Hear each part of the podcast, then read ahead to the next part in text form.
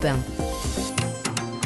Et à 6h12 sur Europe 1, c'est votre pressing qui ouvre ses portes. Dimitri Vernet, Alban Le Prince nous ont rejoint autour de cette table. Bah justement, Dimitri, on va commencer avec vous, euh, votre sélection ce matin. Eh bien, moi ce matin, c'est un article dans le journal Ouest France hein, qui, euh, qui m'a interpellé, qui revient sur ces sports pas vraiment écolos et surtout qui ne tiennent pas vraiment à le devenir. Avec en tête de gondole, bien évidemment, bien les, sports mécaniques, les sports auto, polluants par excellence, comme la Formule 1 hein, par exemple, qui mmh. chaque saison produit près de 256 000 tonnes de CO2, ah soit en l'équivalent de l'empreinte carbone de 25 000 foyers tout de même.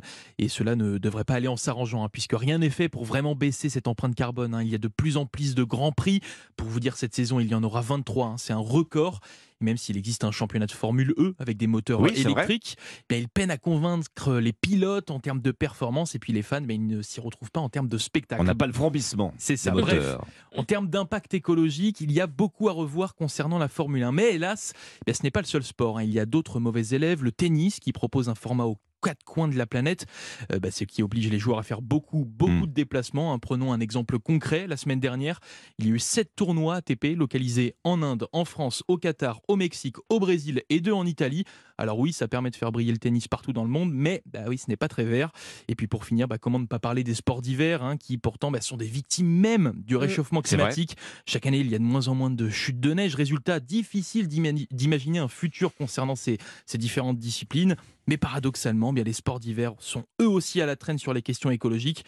On pense par exemple au JO d'hiver à Pékin l'année dernière où la Chine a fait raser des dizaines de milliers d'arbres hein, pour accueillir les épreuves et qui a utilisé surtout bien de la neige entièrement artificielle. En fait, quand on fait le bilan, bien oui, le monde du sport semble complètement déconnecté des enjeux écologiques. Lisez entre les lignes, l'argent est bien souvent roi et l'écologie, on verra plus tard. F1, tennis, ski, ces sports qui n'arrivent pas ou ne tiennent pas vraiment à devenir verts. Un article à retrouver dans West France ce matin. Bon, le Tour de France plutôt que le, Dakar, si j'ai bien compris. C'est un peu près ça le, topo. C'est un peu l'idée. Alban, l'article qui a retenu votre attention ce matin. Eh bien, écoutez, ce matin, je me suis euh, intéressée au phénomène des aurores boréales. C'est Midi ah Libre euh, qui nous en parle.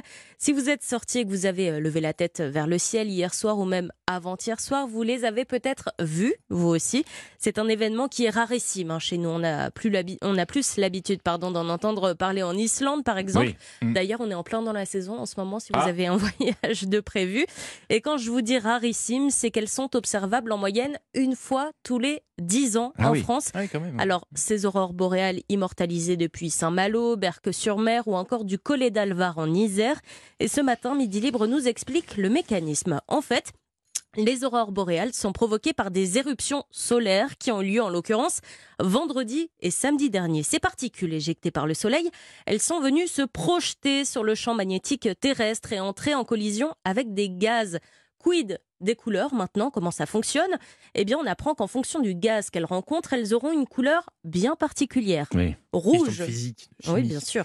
Rouge pour l'oxygène à plus de 300 km d'altitude, verte entre 100 et 300 km.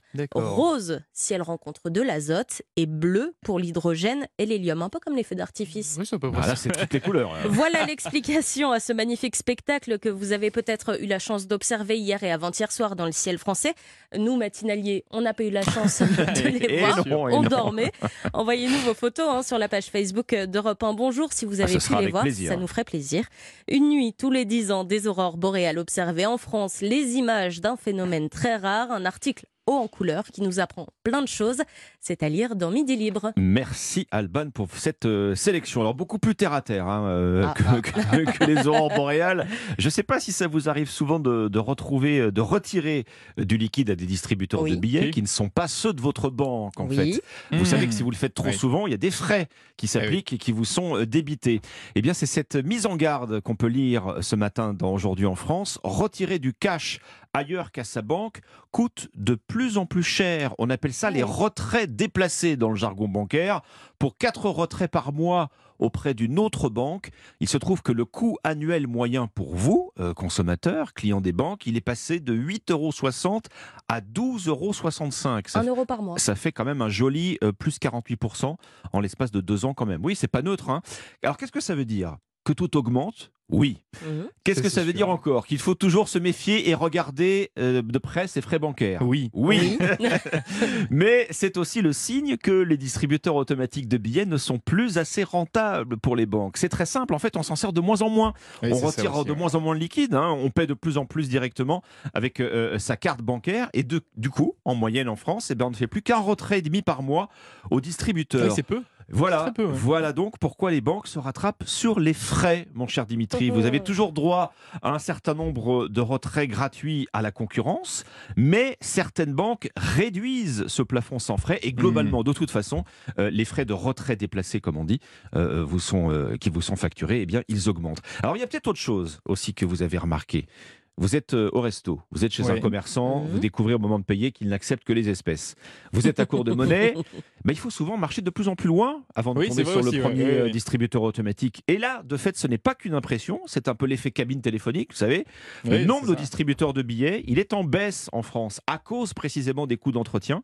Il a diminué de 13% ce nombre de, DAB hein, sur les six dernières années. Certaines banques d'ailleurs ont trouvé la, parade euh, pour diminuer les coûts. La BNP, le Crédit Mutuel, CIC et la Société Générale vont ainsi mettre en commun leurs 15 000 distributeurs d'ici ah à la fin de l'année. Est-ce que du coup ça veut dire qu'on aura moins de frais si on retire euh, dans ces distributeurs? Alors très certainement pas, ne rêvez pas ah, Alban.